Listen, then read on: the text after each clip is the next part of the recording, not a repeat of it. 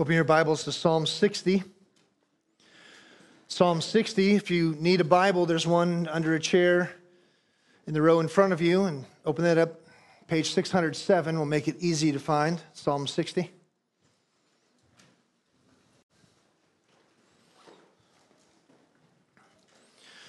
What is the only hope for the United States of America? Christ alone. Christ alone. Where is salvation found for the United States of America? In Christ alone. Is that a hope only for our nation?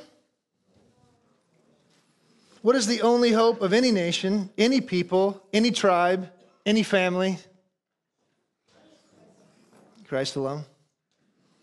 What is the only hope of any person who's ever lived? Where is salvation found? I mean, you guys are well trained. Now, if I, th- if I was a smart aleck, I'd throw in one that didn't have that and see how many of you would say the wrong answer, right? So you do to your kids, right? Jesus, Jesus, Jesus. Then you throw in the, something that has to do with the Bible. They, Jesus, nope, that's the Bible, all right? Or vice versa. Christ alone. That's why we're here. We're here because of Christ. And we're here because of Christ alone. Before we dig into our passage this morning, let's pray together. Lord, we have no other place to turn. We have no other hope. We have no other salvation. So we pray at this time that you would meet with us, that you would speak through your Spirit to us, through your word.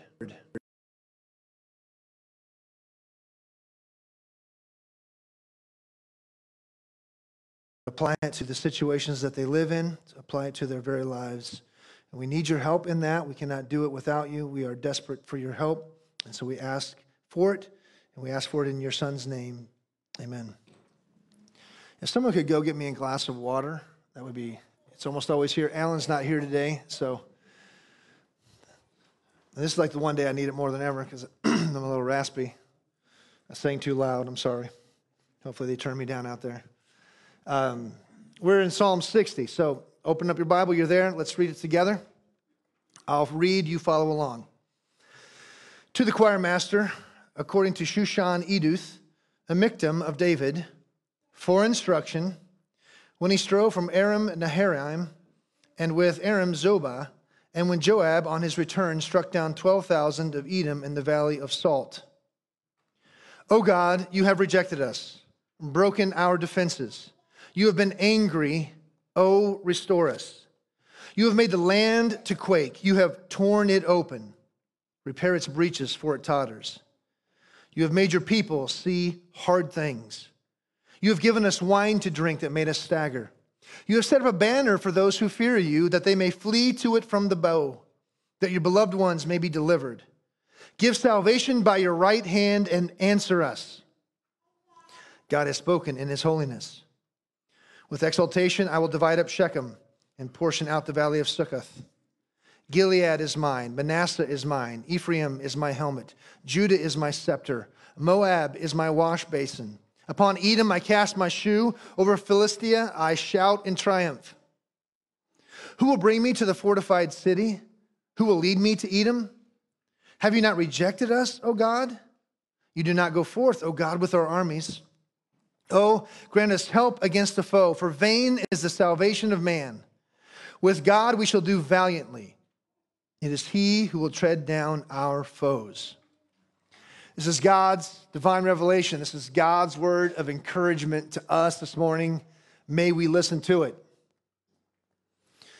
This is another congregational psalm. We've had a bunch of them in a row. It's given to the choir master. This is another golden psalm, a miktam of David.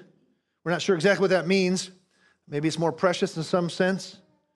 But now we have a change in theme or a change in tune from the last, I believe it's last three psalms, last three psalms we had, Do Not Destroy. But now it is according to Shushan, Shushan Eduth.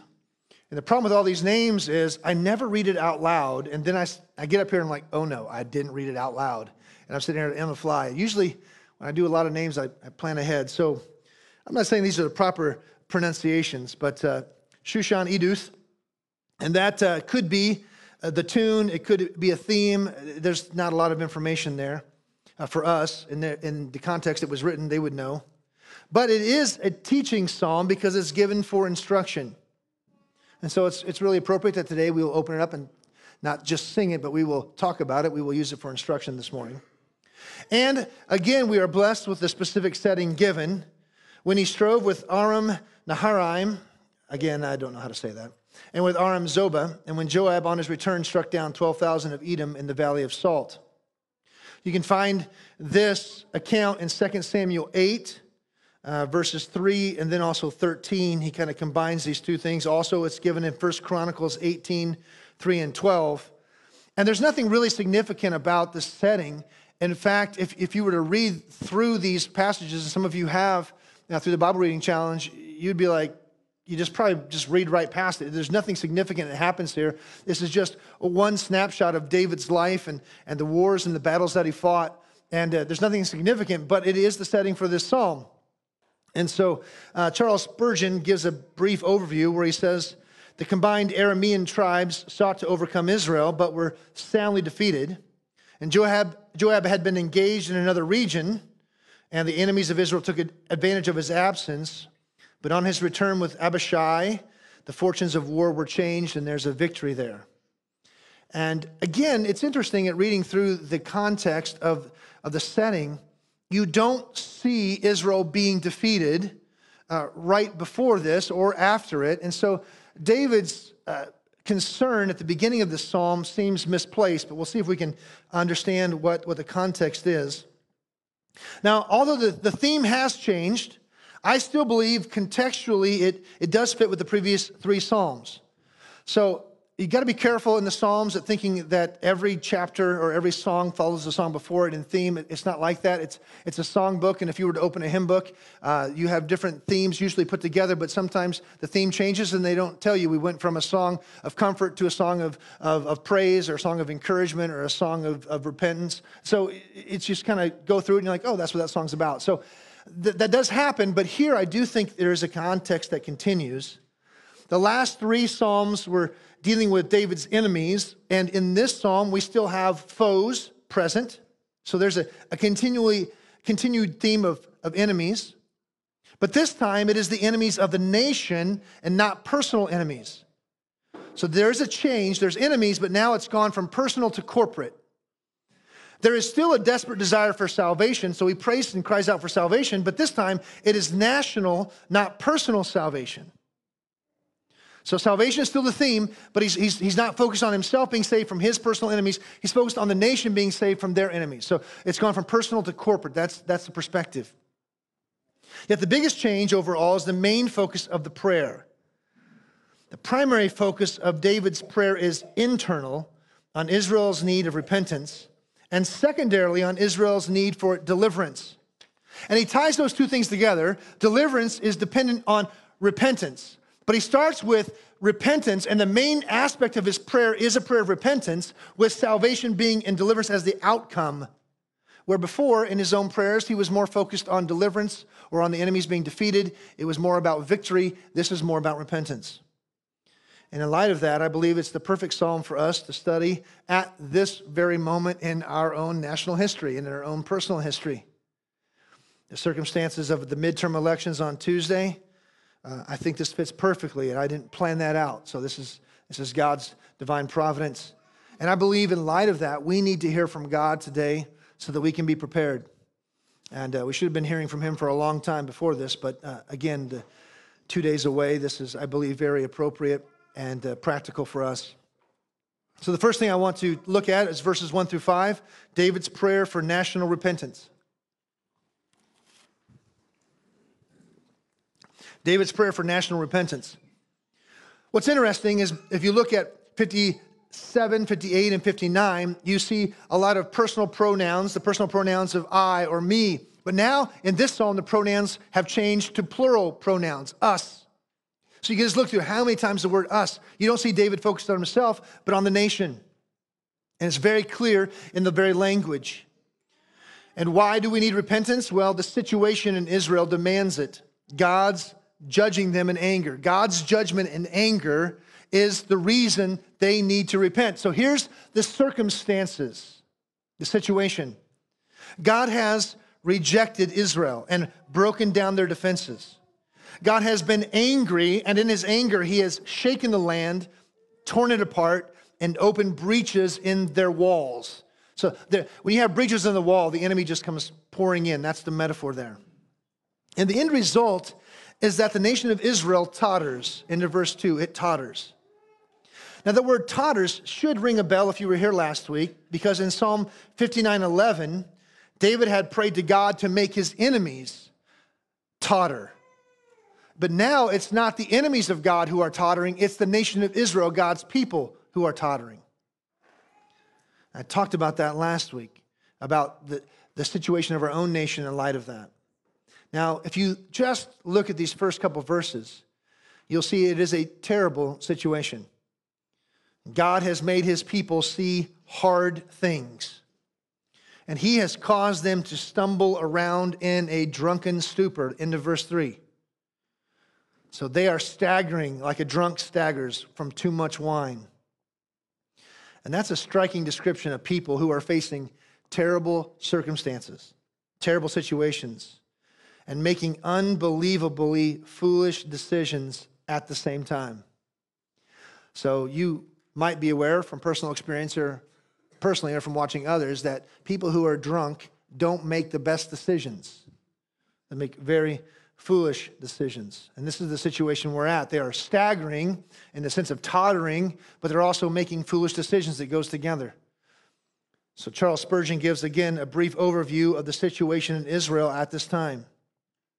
Before the days of Saul, Israel had been brought very low.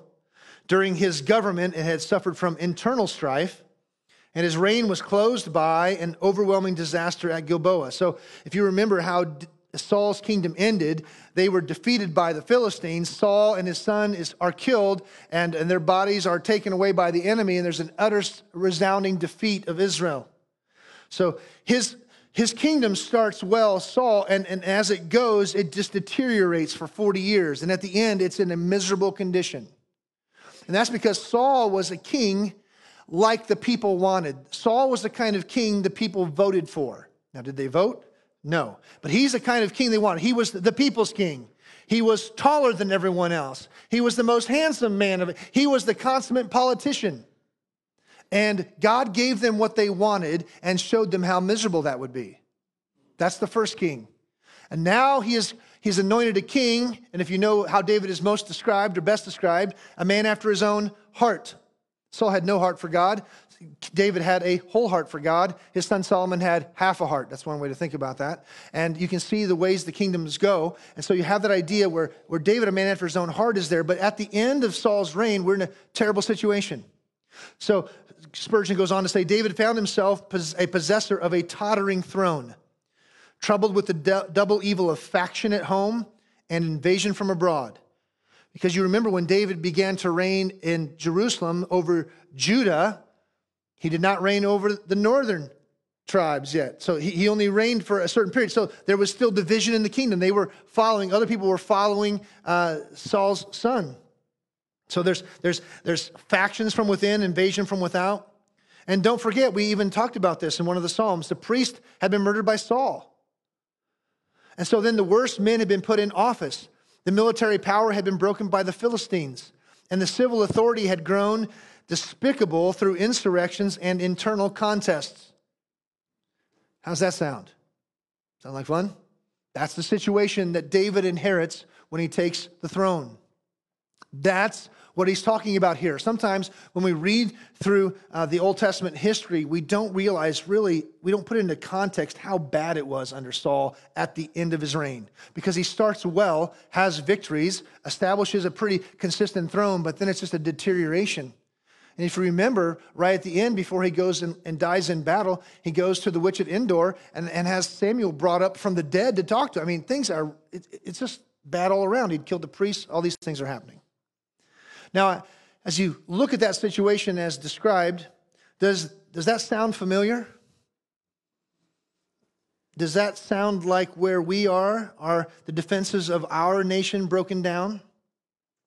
Although we don't see that in a physical sense, is it not blatantly obvious in a moral, cultural sense? Are we a nation like the nation of Israel at that time, tottering? I believe we are unbelievably weak as a nation. We are defenseless to godless ideologies.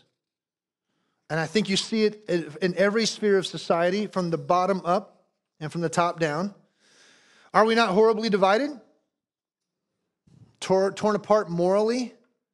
Torn apart politically? You know, are we, are there not greater divisions and strife, internal strife as a nation than we've seen in quite a while? I, I hate to uh, say that this is the worst it's ever been in America, because I'm only forty-eight years old. And even if I was one hundred forty-eight, I wouldn't have seen all the years of America. So be careful at making these broad statements, and, and make sure you understand as best you can your time and its situation, because the darkest time is always the dark you're in.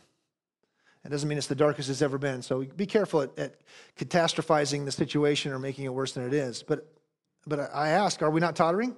Are we not witnessing very hard things? Doesn't it feel like we're surrounded by so many people drunk out of their minds, making absolutely insane decisions?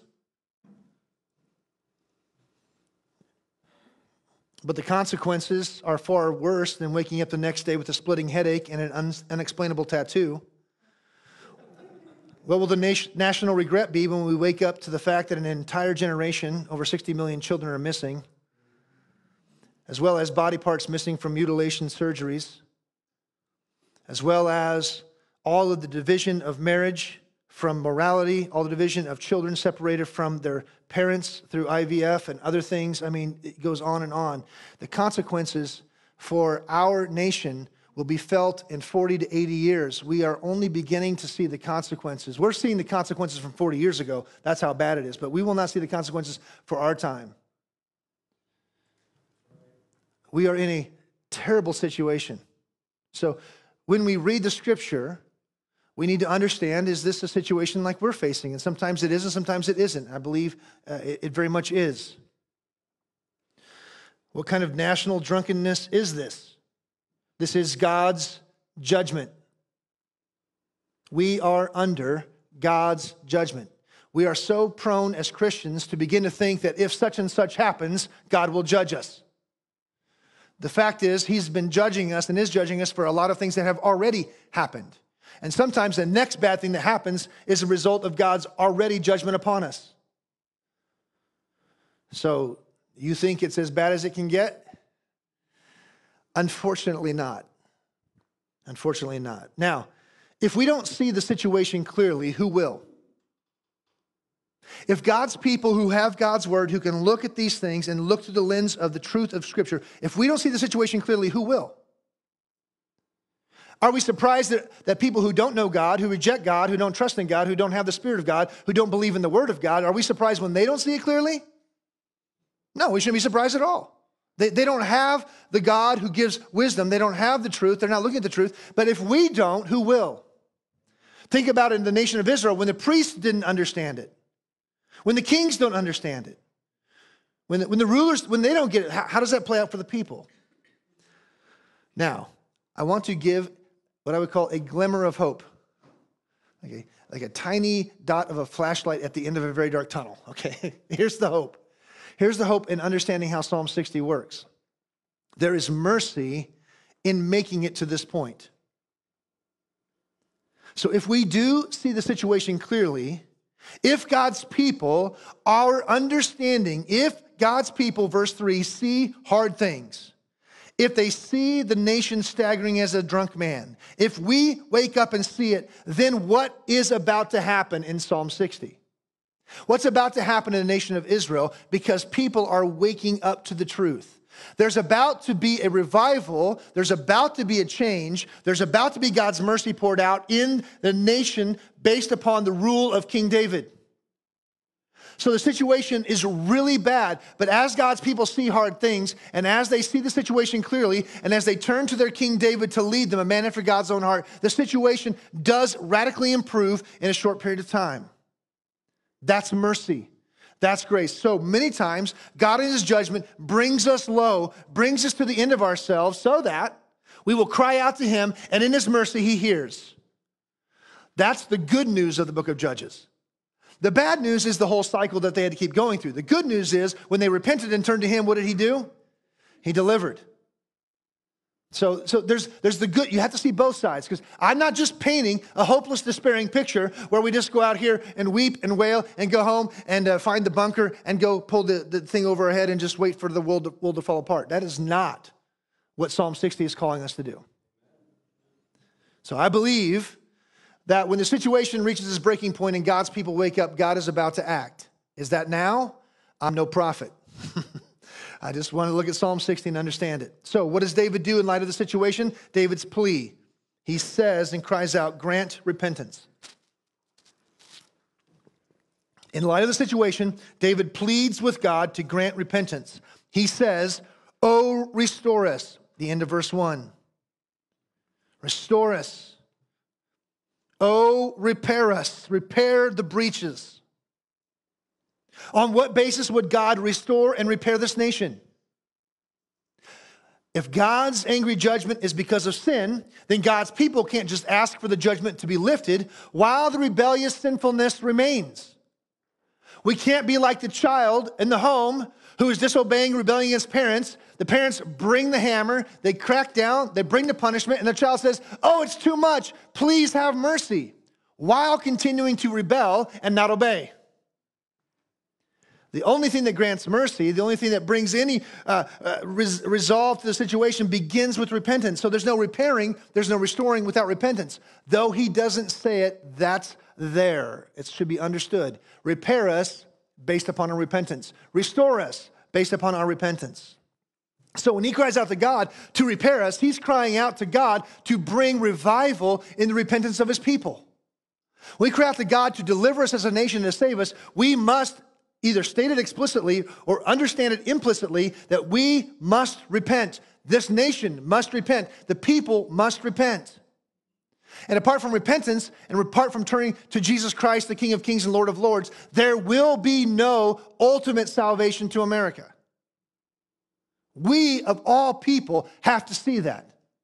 So if we're looking for a conservative resurgence, if we're looking for a return to the morality of the nineteen fifties or the nineteen seventies or even the nineteen nineties, we understand that we're looking to the wrong thing and we're looking to the wrong place. We need a revival of the gospel of the Lord Jesus Christ and people to repent.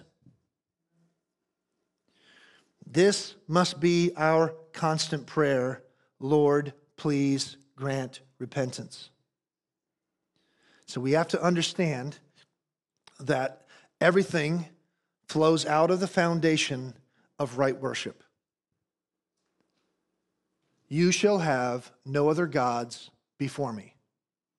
That was given to a nation. That was given to a people. And as long as this nation has other gods before the one true God, there is no hope ultimately. And I don't care what your color is, red or blue, or if you, I don't know, what color is independent? Pink? I don't know. Purple? Uh, whatever.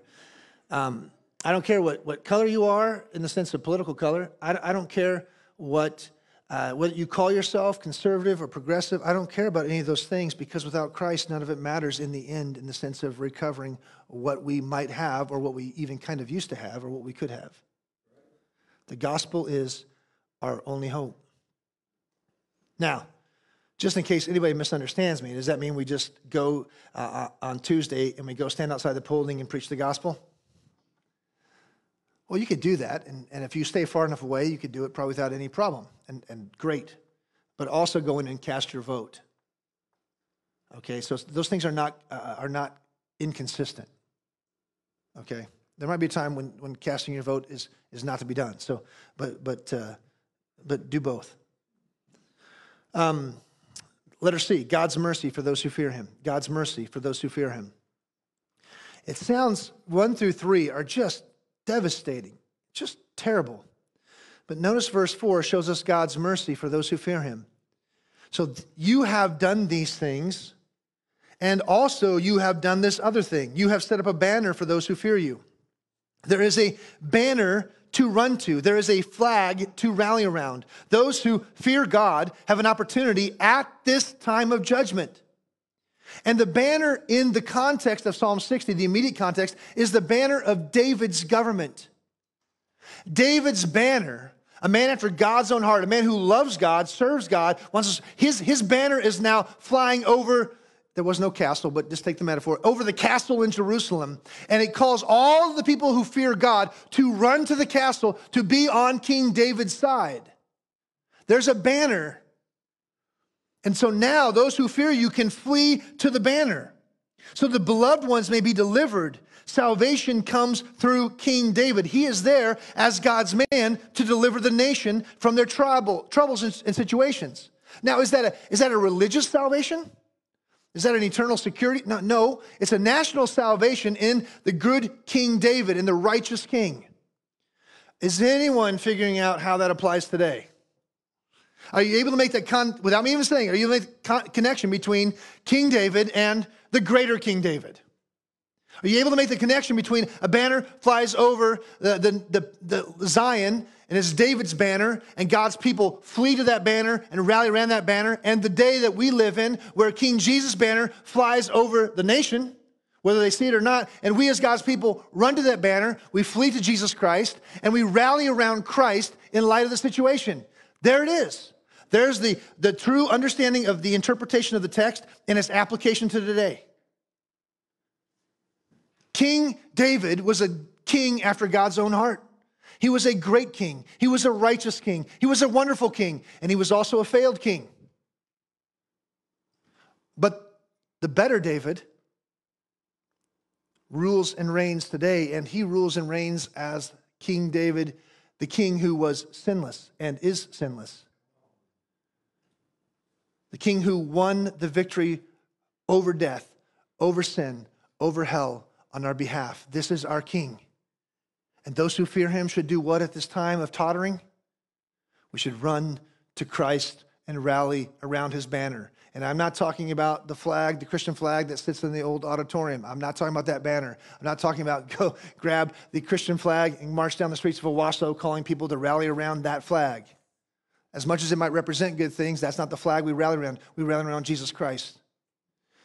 His banner over me is love, in the sense that the banner over me is Christ himself. So David's far-off grandson is the King of Kings, the Lord of Lords. He's the greater banner. So Isaiah tells us about this in Isaiah eleven, verse ten. And that day, the root of Jesse, who shall stand as a signal, as a banner for the peoples. Of him shall the nations inquire, and his resting place shall be glorious. It's not just for Israel any longer. In that day, it will be for all the peoples. The banner over Israel, the banner over Jerusalem, calls all nations, all people, all tribes to flee to that banner, to flee to the one who has salvation.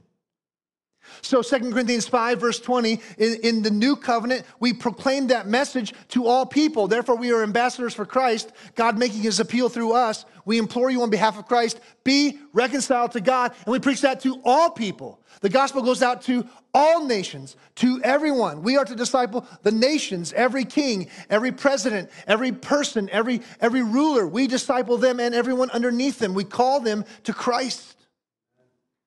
And even in times of judgment, God is a God of mercy. So at this time of his judgment on Israel, he still provides a banner. He provides something to flee to. God always gives mercy for his people in times of judgment. So give, uh, rest assured and have that confidence in God that if he continues to bring judgment on the United States of America, he will meet your needs. He will take care of you. There's a banner to flee to. Run to Christ. And so we don't have to fear as those who have no hope. And that's a particular blessing for those who've lost loved ones, but it applies to other situations. We do not grieve as those who have no hope. We don't look at the situation as those who have no hope. We have Christ, and therefore we always have hope. We always have hope. We don't have to despair. So we run to Christ to be delivered. We run to Christ for salvation. And this is an escape that he provides for all who fear him, all who will run to him. We run to Christ because he's our only hope. Only he can answer us. We turn to Christ for personal salvation based on personal repentance. So the good news of the gospel is that everyone who fears God, everyone who fears the judgment of God, everyone who recognizes that they're a sinner in need of a savior, who will repent of that sin and turn to Christ, will be saved. All who call upon the name of the Lord Jesus will be saved. All who flee to him as a fortress, all who run to him to save them will be saved. And we preach that personal gospel, the personal salvation, and we preach it because it's true, and we preach it because every man, woman, and child needs to hear it. But that's not the salvation that David's preaching about. So what happens is, if we read this psalm in light of personal salvation, personal deliverance, and especially personal deliverance from sin, we've missed the main point. We've preached the application as the point, and that's bad preaching. So the, the main point is salvation for a nation who repents. The application for us is personal salvation if you repent. So I call every person here individually to repent of their sin and turn to Christ and be saved. And that's the message we preach every Sunday. And yet the point of this passage is, as a people, as a nation, what must we do if we want to be saved? As a nation, we must repent. As a people, we must repent. And David is here talking about corporate repentance, corporate deliverance, corporate salvation. We have to understand the scripture in its context. So national repentance brings national deliverance. It is only by God's right hand that we will be saved. And if God doesn't answer us by granting repentance, there is no hope for this nation. Without turning to Christ, there is no hope. One vote, one red wave, even one red tsunami will not suffice. We vote. Of course we vote, because as a people, we have a voice. We've been given a voice. We have an opportunity to say no to a terrible wickedness in our state. Yet, even if by God's grace the people vote no on Proposition three, that doesn't mean that the nation or the state has repented. That doesn't mean that cultural victory for biblical morality can be claimed. Until there's a national revival, a national turning to Christ, all we can say is that God has given us a reprieve. God would be giving us a little more time to preach the gospel of repentance and faith in Jesus Christ. So we pray and we plead for God to have Proposition three voted down. But if that happens, don't pack up your, your armor, pack up your weapons, and go home and claim victory. It's not over because the, the state has not repented. It's not repented. There's, there's, there's not an overwhelming uh, revival of the gospel in our state. So it's only a reprieve. If we take the moment and say victory is ours, then we've missed the moment, because the moment is, if God would be so gracious as to grant us a reprieve, we must march forward and take ground for the gospel in preaching it everywhere in our culture, everywhere in our society, and not just in our church houses. What does that look like? I don't have all the answers. I, I barely have any answers. I got a lot of questions, but we, we've got to we've got to be thinking that way. So what's God's answer to David's prayer? Verses six through eight. What's amazing is God answers. We see his answer. He speaks his answer, and it's in the song. God has spoken in his holiness. And if you have an E S V, then, or I think the New American Standard, maybe the N I V, have quotes. It's not as clear in the King James, or maybe the New King James, that this is uh, understood as a, as a quote from God. But here's God's answer. And the answer is this: David will be victorious. The nation will be victorious. Everything he says in six through eight is victory. He will deliver. He will save. All these places will be part of David's kingdom. He will rule over them as a helmet, as a scepter, all these great things. But notice verse eight, the enemies will be made a wash basin. Moab will be a pot to wash his feet in. Edom will lick his boots. He will shout in triumph over Philistia. This is, this is domination of the enemy. So there's victory for the nation, and that victory looks like positive in one sense and also the triumph over the enemies in another sense. This is God's promise to David. God has spoken in his holiness. Can you count on it if God speaks?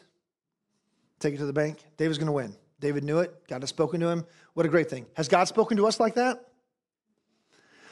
Not to our particular situation, no, not to our exact situation. We don't have an answer from God or a promise from God in light of what's going to happen on Tuesday or what's going to happen in the next forty years in, as a nation. We don't have that promise. So David had something we don't have. But I want you to notice David's response. David has this, this promise given, yet he is confused. Verse nine, he has questions. You think after God spoke that he would just be able to rejoice and say, victory is ours, but he has questions. He says, who will bring me to the fortified city? Who will lead me to Edom? Have you not rejected us, O God? I mean, you don't go out with our armies any longer. So how could they have victory if they've been rejected? How will this come about if God doesn't go out with them? If God doesn't lead them out to victory? How could they win since God has abandoned the people's army? And he has those questions, and then he tells us why he's asking those in light of what God has promised. Verse eleven. Vain is the salvation of man. Grant us help, because trusting in man is empty and useless. So what he's saying is he's not doubting God's promise. He's just saying, in light of how bad it's been, in light of your promise, you have to go with us. You have to lead us. The only deliverance we have is not even in the promise of God, but in the presence of God, bringing active victory for the people of God. There is no help or salvation to be found in mankind. Do we know that? It is vain to trust in mankind. It is absolutely pointless, absolute nonsense to put our trust in mankind for anything, especially politicians. Now, I should have had an amen with that one. Or a preacher brother. It should have been a response. It doesn't matter where you stand on anything. It is absolutely pointless, absolute nonsense to put our trust in mankind for anything, especially politicians. Amen. You guys are not charismatic enough. You got to practice on that stuff, all right? I served that one up. I was like, I was like on the tee. Right? You know, it's a tee ball. That's easy. That's an easy one to hit. It wasn't even a fastball. It wasn't even a curve. It is vain. Isaiah thirty-five, verse six. Behold, you are trusting in Egypt, that broken reed of a staff, which will pierce the hand of any man who leans on it. Such is the Pharaoh, king of Egypt, to all who trust in him. And a king of Israel, a king of Judah, God's kings who are supposed to rule for God. Who did they lean on? Who did they trust in? They trusted in Pharaoh, and he pierced their hand. We don't trust in mankind. One of my favorite verses in all of Scripture, Psalm twenty, verse seven. Some trust in chariots and some in horses. Some trust in weapons of war, but we trust in the name of the Lord our God. Is that us? Is that us? Have we recognized that ultimate hope, ultimate victory, none of it will come from mankind at all? So if you are caught up in political fervor over any candidate at any time, and you think this is the candidate who will bring us salvation, this is the candidate who will deliver us, that candidate is set up for one of the greatest falls known to man, because pride comes before destruction, a haughty spirit before a fall. And so when people begin to trust in politicians as Messiah, and then the politician begins to trust that the people understand he's Messiah, and he begins to think he's a Messiah, he's doomed for failure, destruction. And of all people, God's people cannot be this foolish. And if God's people are this foolish, then judgment is truly fallen, has it not? All right, I get, we're, we're going to move on before I get more too particular. Letter B, God is the only one who gives victory over our enemies. Grant us help against the foe. Vain is the salvation of man. Contrast, verse twelve, with God we shall do valiantly. It is he who will tread down our foes. If you don't get anything else from the Old Testament, you must get this. God always brings the victory. And if he doesn't show up, there's always defeat. It doesn't matter if there's three hundred, thirty thousand, three hundred thousand against or for. If God is not giving victory, you will always lose. And if God chooses to give victory, you don't even have to show up. Seriously. I mean, you can, you can have three hundred with pitchers and torches and a shout. You can march around a city and just yell at the walls and they fall down. Or you can just stay in Jerusalem starving to death, and God delivers, and he sends out the people who can't even get in the city. He sends out the, what are those people? You know who I'm talking about. The lepers, thank you. Thank you for all your help. You're very good. All the lepers out, and the, and the, and the camp is empty. They've all fled. Hundreds of thousands have just gotten scared in the night and left, and nobody knows it. They're starving in the city. And God doesn't even send lepers to win. He just does it all, and the lepers show up. God can do amazing and abundant and crazy things in a heartbeat when he chooses to get the victory. And we must know that. He's the only one who gives the victory. So what's more important, prayer or voting? Prayer. Does that mean you don't vote? No. See how that goes together? What's more important, God knocking down the walls of Jericho or you marching around them? Yes, because he told you to march around them and he'd knock them down. So however God decides to give victory, he provides the way. Sometimes he provides the way and he uses mankind. Other times he does it all on his own, but we must be faithful to do what God has called us to do. But while we're faithful, we don't trust in us. We trust in the Lord Jesus Christ. So Romans eight thirty-one, I'm gonna flip the, the application. What shall we say to these things? If God is for us, who can be against us? All of that promise is spiritual. Spiritual enemies, spiritual victory. And I'm going to use that truth as an application to the physical. Notice the difference. Many times we take the physical promises and we apply them to spiritual wrongly or, or make that the main thing. I'm taking a spiritual promise and I'm going to apply it physically. If God is on a nation's side, who can stand against it? That's, that's the physical picture of the nation of Israel in the Old Testament. And that, that brings spiritual promises to all God's people. There is no enemy, spiritual, Satan, death, disease, uh, uh, all these things, they cannot stand against us. Nothing can separate us from the love of God, which is in Christ Jesus our Lord. And yet that applies physically. If God is on the side of a nation, they will always win. When God shows up, you don't have to be good at anything. You have to be faithful. And I'll take another promise that is spiritual, and I will apply it physically. Matthew nineteen twenty-six, but Jesus looked at them and said, with man, this is impossible. With God, all things are possible. Do you know the context of Matthew nineteen twenty-six? Well, can a rich man make it through the eye of a needle? No, nope, a rich man can't make it through the eye of a needle, but God can save even rich people, can he? Because with God, all things are possible. So if God can save a rich man, which is harder to do than a camel going through the eye of a needle, can he save a nation? With God, all things are possible. It's whether God wants to or not. It's whether there are people turning to Christ, depending on him and trusting in him. I don't know the outcome of any of these things. And so our, our, our prayer is to pray for right things, pray for good things, and that starts with praying for repentance. Praying for personal repentance, corporate repentance as a church, corporate repentance as God's people. If God's people aren't doing these things, why would God save any nation? And we have, we have sinned. We have failed. We are not doing what God has called us to do. The reason America is where it is at is because the church is where it is at, and the church is where it is at because Christians are where they are at. And if we don't fix the individual Christian and the individual Christian family and then the individual churches, then none of this stuff will matter in the nation in the long run.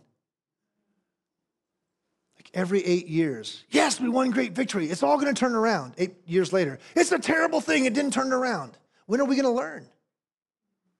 When are we going to learn?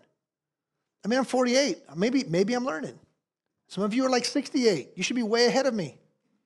Some of you are eighty-eight, Fred? No. Fred really knows. I should quit picking on Fred.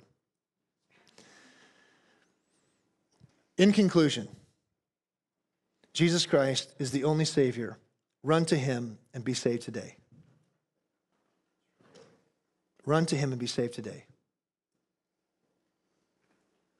This is what we're going to celebrate around the Lord's table here in just a minute, the salvation found in Christ. And Christian, if you've been saved, personal salvation, personal repentance, personal deliverance by the Lord Jesus Christ, pray for God to grant restoration and repair to this nation. Repent of your sin and trust in him alone to save our nation. We pray, we repent, and we trust. Ask the men to come to serve the Lord's table. table.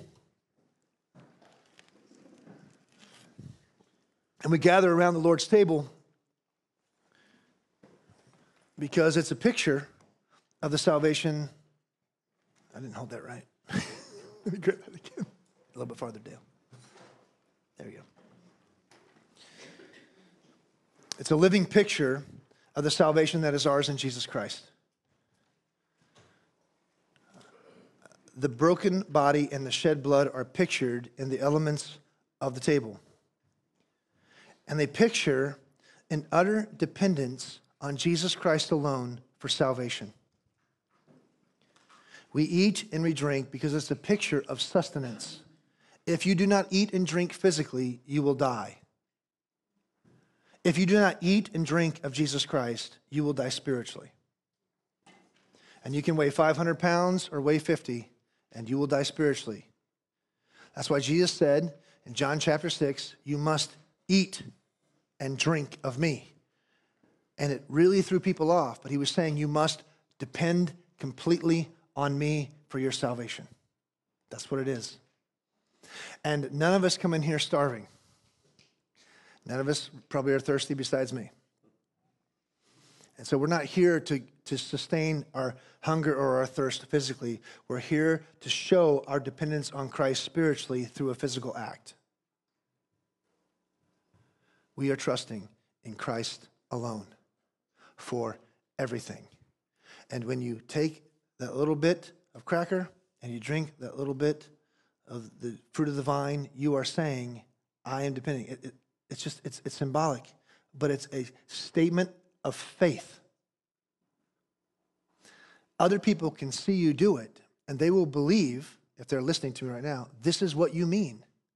So don't just do this because every month we do this. Do it because this is what you believe. This is your statement of faith. You're not saying a word, you're doing the actions. And this is a demonstration of our faith, and it's a blessing that God gives by grace, and it strengthens us.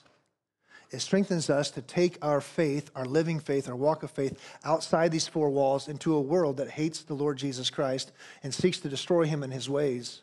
And it causes us to live boldly in light of that, because we will stand, and he is our sustenance, he is our strength, and we've shown it here, and it emboldens us and strengthens us and gives us grace for out there. If we can't do it here, how will we ever do it there? So we do it here because it's wonderful and beautiful and, and, and easy. But by God's grace, it strengthens us to live that way out there. And that's what we need to do. So I want you to have the right mindset. And that's what Paul wrote to the Corinthians, is to examine yourself, to prepare yourself, so that when you do the activity, you mean it. And it comes from a heart of belief and faith and an outward action. So let's prepare our hearts.